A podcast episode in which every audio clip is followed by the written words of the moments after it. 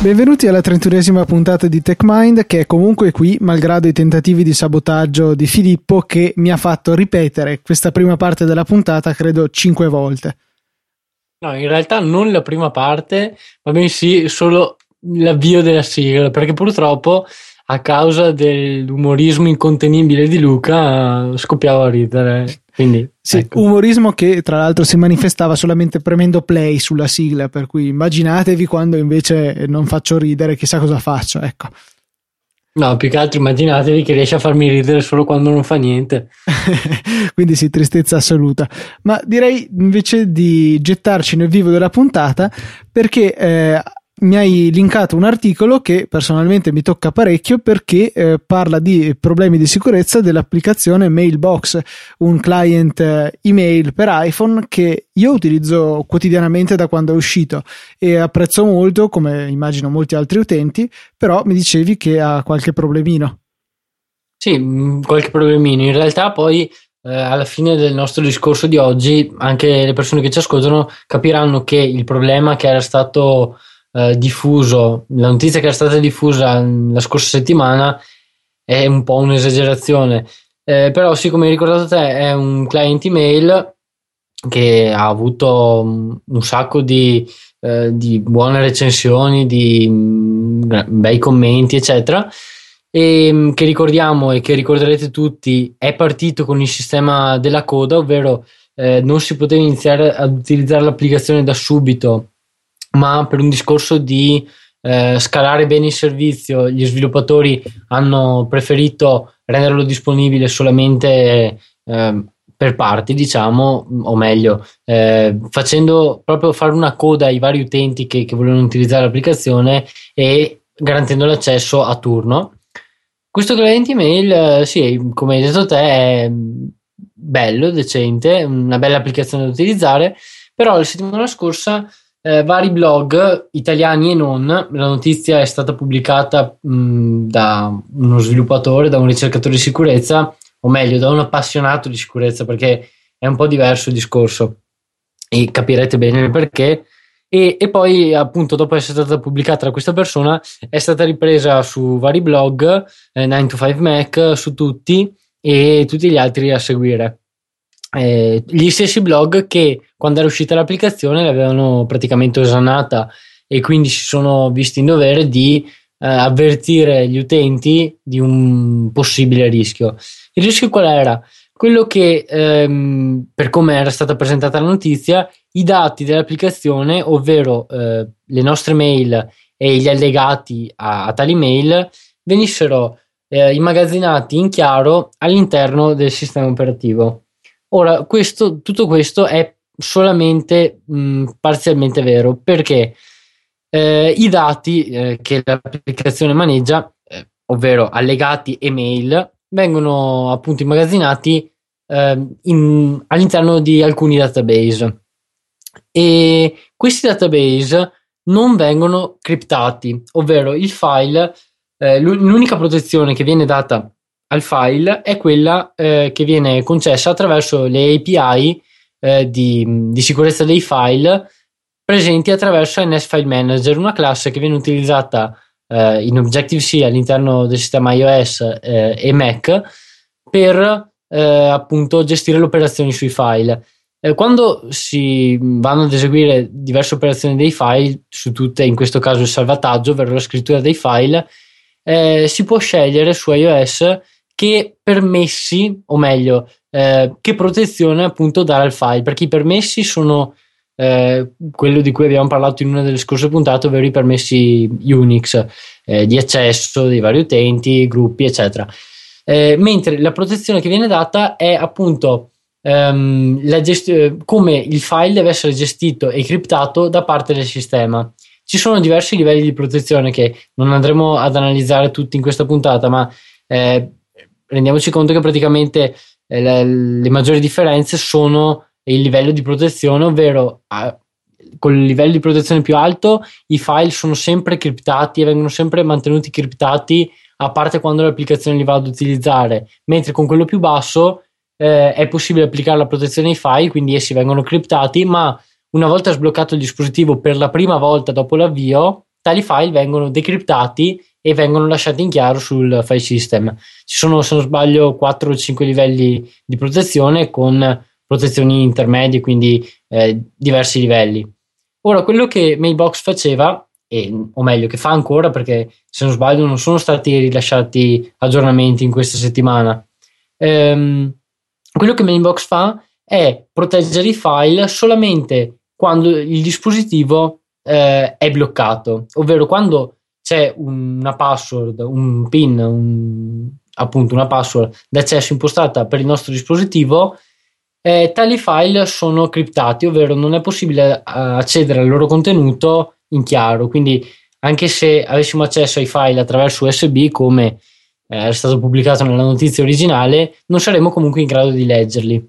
Infatti, questa notizia era stata eh, pubblicata ancora la scorsa settimana, eh, o meglio, il mm, mercoledì della settimana precedente, eh, e avrei voluto parlarvene nella scorsa puntata, ma eh, quando avevo provato sul mio iPhone ad accedere a tali file, non ero stato in grado e ho detto mm, qui c'è qualcosa ovviamente di sbagliato, quindi o sto sbagliando io qualcosa o, ehm, o ho letto appunto in maniera sbagliata l'articolo o si sbaglia l'articolo.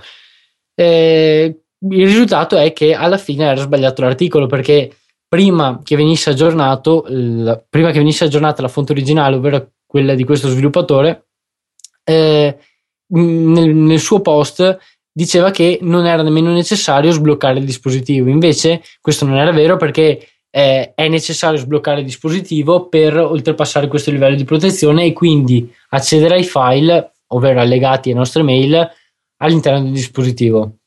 Ora, mh, ci sono altre due cose da considerare. Sì, è vero, Mailbox non usa eh, forme di crittografia forte per, eh, per, i propri dati, per i dati dell'utente, per i dati che immagazzina all'interno del, del file system, o meglio sul file system.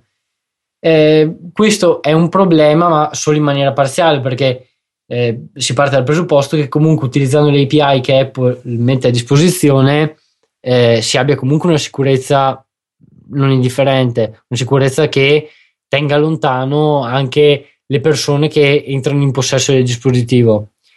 E questa è una delle due cose. L'altra cosa da considerare è che secondo me eh, ok, il problema non c'è fino in fondo, non c'è come era stato descritto all'inizio, ma il problema principale, e qui vorrei discutere anche con Luca, di Mailbox, è che per funzionare Mailbox, eh, diciamo, si mette in mezzo tra noi e il provider eh, di mail che utilizziamo, Gmail. Di fatto è Gmail, sì, adesso mi pare che sia limitato solamente a Gmail. Ecco, um, parlo appunto da non utilizzatore di questa applicazione perché eh, quando era uscita l'avevo scaricata e ero in posizione abbastanza alta in coda e causa la mia scarsa pazienza ho finito per cancellarla. E vabbè, comunque, ehm, appunto, il, la seconda cosa da considerare è il fatto che Mailbox comunque ehm, si mette in mezzo tra noi e il nostro provider di mail. Quindi bisogna partire da un presupposto che dobbiamo fidarci di Mailbox tanto quanto il nostro provider di mail, perché Attenzione, per... tra l'altro tu stai parlando di Mailbox, ma in questo momento stai intendendo proprio i loro server, esatto, perché esatto. l'applicazione eh. chiaramente vede le nostre mail, ma in realtà tutta la nostra posta passa anche attraverso i server di Mailbox, che sono quelli poi che ci permettono di avere le push, le, la funzione eh, di timer che ci ritarda le mail e ci avvisa poi con una successiva push quando è il momento di agire, ecco. Sì, sto parlando ovviamente del servizio eh, web, non dell'applicazione in sé, ma proprio di tutto, di tutto, il sistema che c'è dietro che permette appunto quello che, quello che hai detto te. Eh, un'altra cosa importante da ricordare è appunto che eh, ora come ora stiamo parlando di Dropbox, eh, non di Mailbox direttamente perché è stata acquisita appunto da, da Dropbox. Eh, quindi, vabbè, ovviamente abbiamo una sicurezza in più, però se le cose fossero rimaste come in origine, eh, saremmo dovuti partire dal presupposto che avremmo dovuto avere la stessa fiducia del nostro provider mail per quanto riguarda Mailbox. Eh, tu ti sei posto questi problemi quando hai iniziato a utilizzarla o Io no. sì, decisamente sì, il problema me l'ero posto, avevo detto beh dai adesso proviamo un po' questa applicazione, tanto so già che fare la fine di Sparrow, cioè la uso un pochettino, dopo in realtà eh, me ne stufo e torno a utilizzare mail, per cui eh, il rischio lo posso correre. Il problema è che eh, sono diventato totalmente dipendente da questa applicazione, mi piace un sacco il concetto che c'è dietro, oltre alla realizzazione che secondo me è veramente ben fatta, manca ancora qualcosina nell'applicazione, non è ancora del tutto completa completa, per esempio eh, non è possibile spostare i nostri messaggi in, eh, in cartelle, ecco, che, che, poi in realtà sono i tag di Gmail, cosa che invece ogni tanto facevo dall'applicazione nativa di iOS.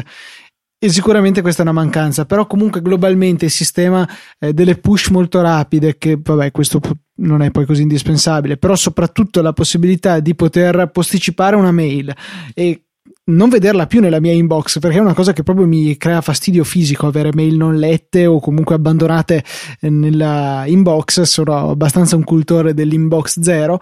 Ehm, insomma questa applicazione è perfetta da quel punto di vista per me per cui ehm, l'apprezzo molto e però mi rendo conto che eh, sto garantendo a a quelli di Mailbox che poi sono Dropbox adesso.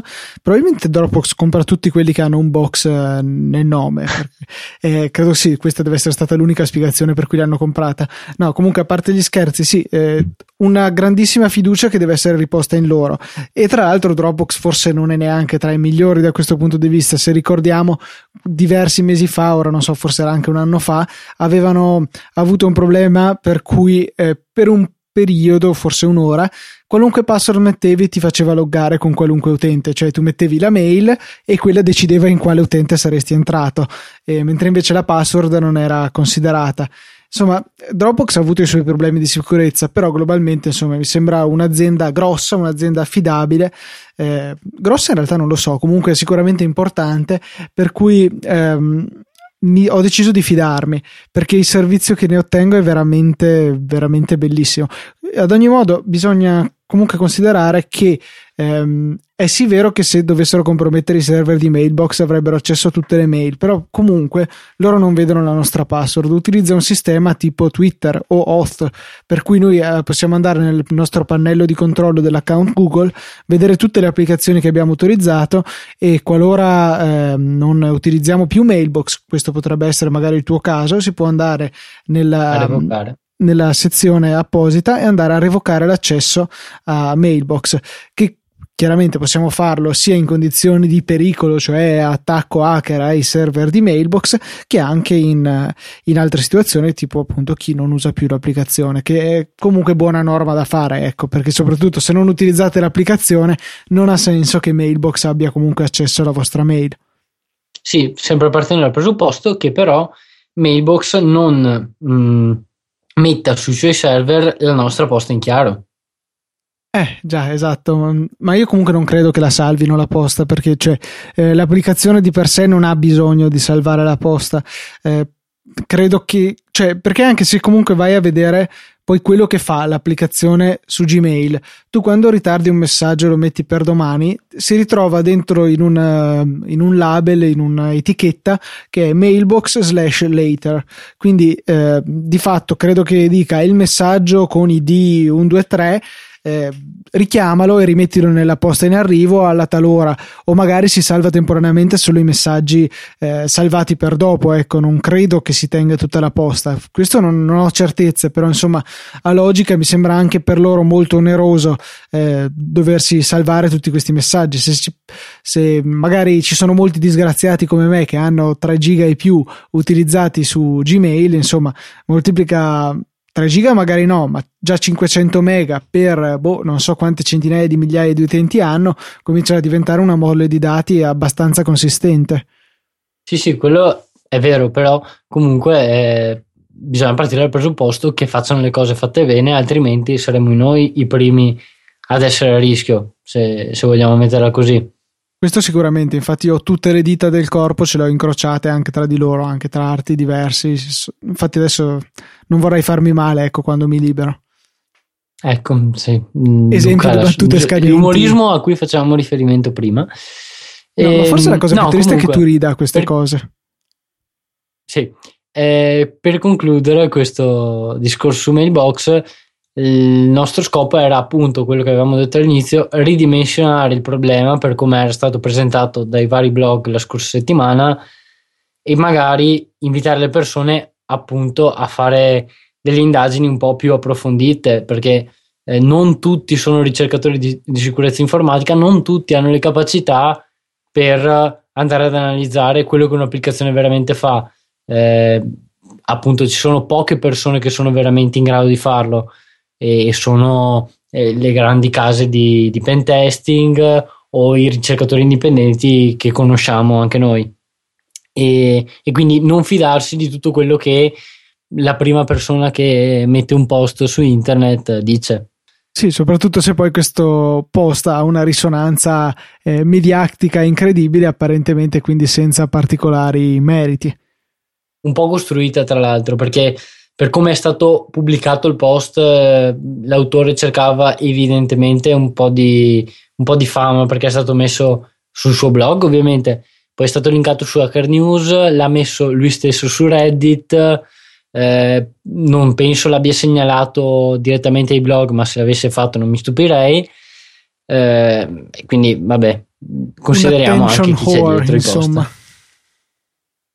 Comunque sì, dai, eh, questo è il problema di Mailbox. Eh, quindi insomma fate voi un po' un'analisi di eh, mentale, se veramente trovate l'applicazione utile, allora potrebbe valere la pena di correre il rischio che comunque eh, sì esiste, ma per ora non si è concretizzato. Oppure, insomma, se ritenete che i vantaggi non siano poi così elevati, potrete benissimo cancellarla dal vostro iPhone e ricordo soprattutto andare a disautorizzarla, a revocarne i privilegi di accesso dal pannello del vostro account Google. Se non sbaglio, bisogna andare in Gmail, poi c'è l'ingranaggino in alto a destra per le opzioni. Poi bisogna andare a raggiungere eh, le impostazioni del proprio account, quindi non le impostazioni di Gmail per dire quelle dove si impostano i filtri, eccetera, eccetera. E poi c'è la sezione sicurezza e poi lì dovreste trovare tutto l'elenco delle applicazioni autorizzate. Comunque, eh, se fate una rapida ricerchina dovreste trovarlo. Invece volevo rispondere a una domanda che ci ha fatto Alberto tramite Twitter, eh, ildona26, e chiedeva un attimo di fare chiarezza tra VPN, proxy, Tor, insomma sono tanti termini che girano eh, che sembra che facciano cose molto simili se non la stessa cosa eh, se possiamo cercare di fare dei bei distinguo. Beh, eh, decisamente potrebbe essere un, un argomento interessante perché immagino che Alberto non sia l'unico con questa curiosità. Allora, partiamo dal, dalle VPN, di cui se non sbaglio avevamo già parlato almeno in parte in una precedente puntata, e che altro non sono che delle estensioni tramite internet della propria rete locale. Eh, un caso classico in cui si potrebbe avere una VPN è un'azienda che ha due sedi, la sede di Milano e la sede di Roma. Eh, nella rete interna della sede di Milano avranno sicuramente qualche server, qualche servizio che è necessario eh, per tutta l'azienda. La stessa cosa dicasi per la sede di Roma. Ora però questi servizi interni non ne sarebbe una bella idea metterli esposti ad internet in modo che tutti possano accedervi. Si provvede quindi a unire le due LAN tramite una VPN, una eh, Virtual Private Network. Quindi come se fosse un cavo di rete che viene tirato tra le due sedi passando tramite inter- internet.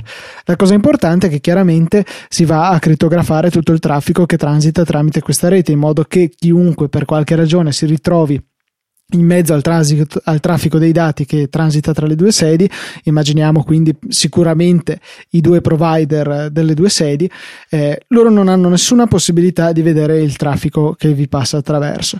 Eh, ci sono vari nomi illustri di tecnologie VPN, forse la più nota è la PPTP, Point to Point Tunneling Protocol, che credo che risalga fino ai tempi di Windows eh, versione 0, eh, c'è sempre stata insomma e ehm, non è il massimo della sicurezza, circa un anno fa avevano trovato eh, un sistema per cui se veniva catturato l'handshake, cioè la fase di stabilimento della connessione iniziale, era possibile poi eh, mandare questi dati catturati a un servizio online che in sostanza metteva insieme una serie di macchine potentissime tramite Amazon, tramite il suo eh, sistema di cloud computing computing e per circa una spesa di 200 dollari su per giù eh, permetteva di decriptare i dati e se non sbaglio anche di ottenere le credenziali di accesso per poi potersi infiltrare nella rete.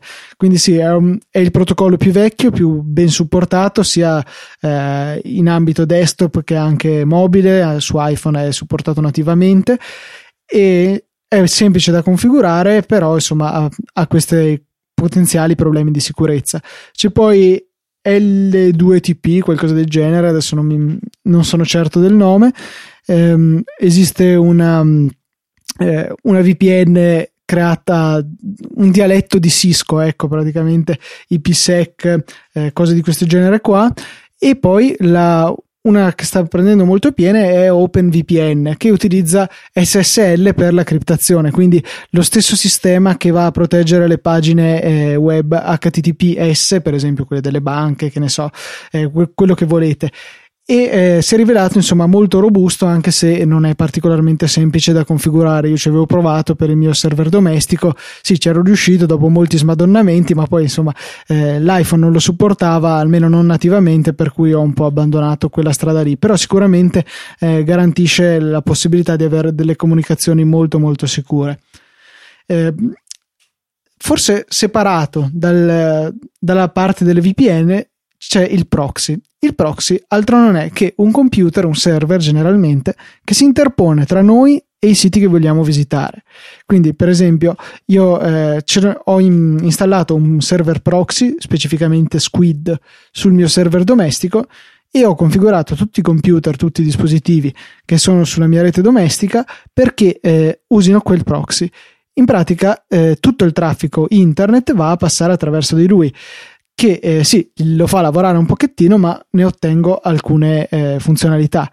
Eh, cioè, eh, principalmente ho la possibilità di effettuare una cache locale dei dati statici. Pense, per esempio, pensiamo a tutti i nostri computer che vanno su Google, quel bel logo di Google, eh, devono scaricarlo tutti, tutte le volte. In questo modo, passando attraverso il proxy, verrà scaricato la prima volta e poi servito in LAN, quindi ad alta velocità e senza intasare internet, eh, direttamente a tutti i client che ne fanno richiesta. Ora, se per il logo di Google questo potrebbe non essere poi un vantaggio così rilevante, pensiamo comunque a una sessione di navigazione più prolungata potrebbe sicuramente risultare rilevante il risparmio di banda. E oltre che di banda perché che insomma ci interessa relativamente in una connessione domestica dove difficilmente abbiamo eh, dei limiti eh, in termini di gigabyte scaricabili in un mese eh, però insomma la velocità aggiunta potrebbe diventare anche rilevante. Un'altra funzione per cui sono spesso utilizzati i proxy è eh, cercare di apparire in un altro paese, cosa che può essere utile per esempio per aggirare blocchi, per esempio eh, per vedere dei siti che eh, non sono raggiungibili, per esempio in Italia molti siti di file sharing sono occupati, pensiamo in Cina che eh, internet è pesantemente filtrato, tramite un proxy si va appunto a installare nostra, le nostre richieste a questo computer che magari ha una connessione libera senza censura di sorta e quindi potremo accedere a ogni genere di sito. Potremmo appunto anche apparire in un altro paese, cosa che è utile eh, per esempio se vogliamo visitare dei siti che per qualche ragione, copyright o altro, impediscono gli accessi da paesi diversi. Eh, pensiamo ad esempio a Netflix che non è accessibile dal, dall'Italia, ci dice che ehm, non, è, non, è, disponibile il servizio nel nostro paese, eccetera. Quindi il proxy è ehm, proprio un intermediario tra noi e internet. Anche con la VPN si può fare la stessa cosa, per esempio la sede di Roma della nostra azienda di prima potrebbe avere qualche interesse a uscire su internet tramite quella di Milano, sicuramente si può fare, eh, è una funzionalità accessoria diciamo delle VPN. Abbiamo poi un'altra eh, interessante entità, non saprei me- come meglio definirla, che è Tor, scritto T-O-R. In pratica Tor è una rete peer-to-peer distribuita di mh, proxy uno dopo l'altro, ecco, potremmo metterla così. In sostanza, quando noi andiamo a installare Tor sul nostro sistema, quando andiamo a cercare di visitare delle pagine web, la nostra connessione non andrà direttamente al sito e non andrà nemmeno direttamente a un proxy, ma comincerà a saltapicchiare tra i vari nodi della rete Tor in modo da eh, non rendere evidente che la connessione in origine veniva da noi. Eh, è utilizzato principalmente per ragioni di privacy. Per esempio, immaginatevi come al solito il nostro amico cinese che vuole scrivere un blog dissidente. Eh, potrebbero bloccargli l'accesso al, ehm, al, al server appunto dove lui va a scrivere e tramite Tor invece lui potrebbe accedere evitando di passare solo attraverso un proxy, quindi c'è solo un salto in mezzo e potrebbe essere comunque rintracciata a lui la connessione, tramite Tor continua a saltare di qua e di là finché arriva alla destinazione. La cosa interessante di Tor è che eh, è tutta una rete criptata in modo che ciascun nodo sappia solamente da chi gli è arrivato il pacchetto e chi è il successivo che deve riceverlo. Quindi allora pensiamo eh, a una, un po' come una matriosca, ecco. Pensiamo che io devo inviare un dato a Filippo. Io allora prendo il mio dato, eh, lo cripto con eh, la chiave eh, di Filippo e poi lo, cripto la, ris- la chiave pubblica ovviamente sì la chiave pubblica sempre un, un algoritmo asimmetrico e poi lo cripto eh, insieme al, um, all'indirizzo del nodo che deve recapitare a Federico. Cripto il risultato con la chiave del nodo prima e avanti, avanti, avanti finché ho ottenuto tutto un percorso a ritroso che viene effettuato dal pacchetto. Allora io mando questo blob di dati assolutamente incomprensibili al primo nodo, lui eh, decripta perché ha la chiave eh, il contenuto del pacchetto e ne ritroverà un altro pacchetto criptato e l'indirizzo del successivo nodo a cui mandare la comunicazione lui invierà il, il, pacchetto criptato che verrà decriptato ottenendo dentro l'indirizzo successivo e un altro pacchetto criptato. Avanti così finché non si arriva al, al server di destinazione. E poi chiaramente la risposta farà il percorso inverso. Quindi abbiamo questo sistema per cui nessun nodo è in realtà eh, a conoscenza del eh, del percorso che deve ancora fare dopo, quel, dopo la, la, parte di sua competenza nel percorso che ha fatto prima. Eh, in questo modo si forza in pro, in veramente l'anonimità dei dati trasmessi e eh, soprattutto di chi li trasmette. Ecco, ehm, una domanda che si è collegata ma è un po', si sposta un po' da, da quello che hai detto, nel, da quello che hai spiegato nelle ultime due frasi. Mi è venuto in mente quando parlavi del nostro amico cinese, appunto, che deve scrivere il blog dissidente. Eh, attraverso Tor è possibile anche oltrepassare i blocchi degli ISP, ovvero dei provider di servizi proprio di connessione? Sì, certo. È possibile nel momento in cui loro permettono le connessioni Tor perché comunque eh, da quello che so sono comunque identificabili. Non è identificabile il contenuto non è identificabile la destinazione però si capisce che quella trasmissione di dati è effettuata eh, sulla rete Tor, per cui eh, loro potrebbero comunque bloccare completamente il traffico Tor sulla loro rete, a quel punto sei fregato perché eh, non puoi sfruttarne il beneficio. Eh, ci sono anche altri modi eh, per eh, riuscire a farlo, per esempio usare un proxy, magari un proxy HTTPS, di modo che le proprie connessioni verso i proxy siano criptate e non, pa- non, si vedano in chiaro insomma i dati trasmessi e i siti richiesti.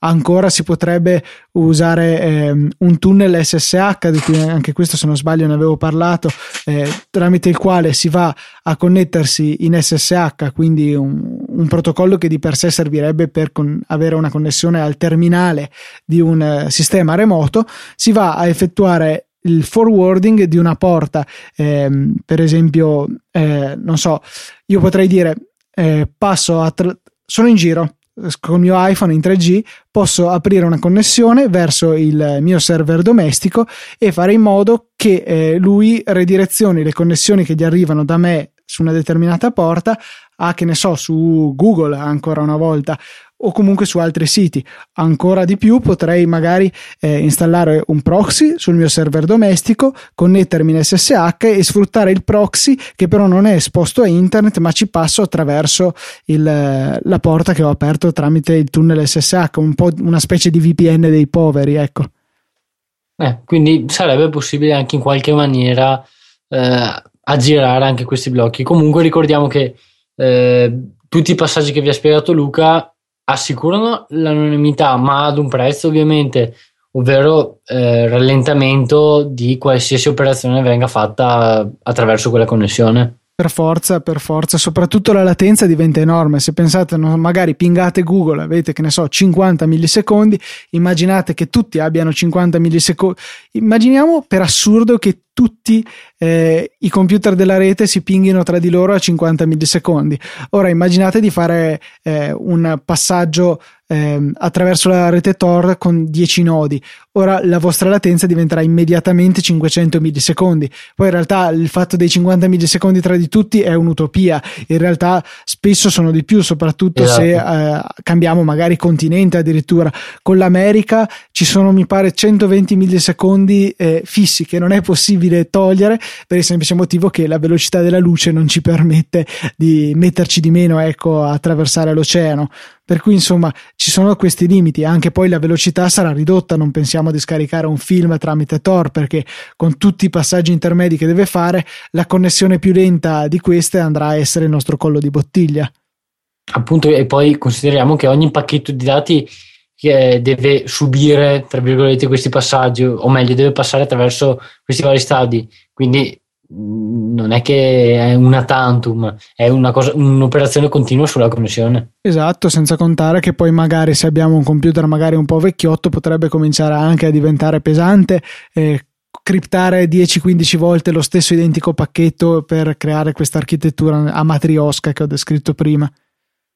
Ecco, quindi sì, ripetiamo, eh, anonimità a prezzo ovviamente della latenza e della velocità della connessione. Ecco, magari un episodio di TechMind si riesce ancora a scaricarlo con Tor. Nel caso non ce la facciate, comunque scriveteci che cercheremo di mandarvi una musicassetta con su registrato o in vinile. In vinile sarebbe bello, ma i, i, esistono delle specie di masterizzatori di vinile per eh, anche per privati, ma costano veramente un'esagerazione. Non credo che le puntate di TechMind siano meritevoli abbastanza. Non penso nemmeno io. Però ecco, magari potremmo pensare per i più grandi appassionati di offrire una collezione in vinile di tutte le puntate. Tra l'altro in un vinile penso ci stiano due puntate a occhio. Sì, più o meno sì. Lato A, lato B, perfetto. Quindi adesso siamo a 31 puntate, 16 vinili e uno che è stampato solo da un lato, magari non so, dall'altra parte faremo eh, l'album acustico cantato da Filippo. Canterà sì, la sigla. Eh, di sicuro, certamente. Forse è meglio concludere questa puntata prima di, di degenerare?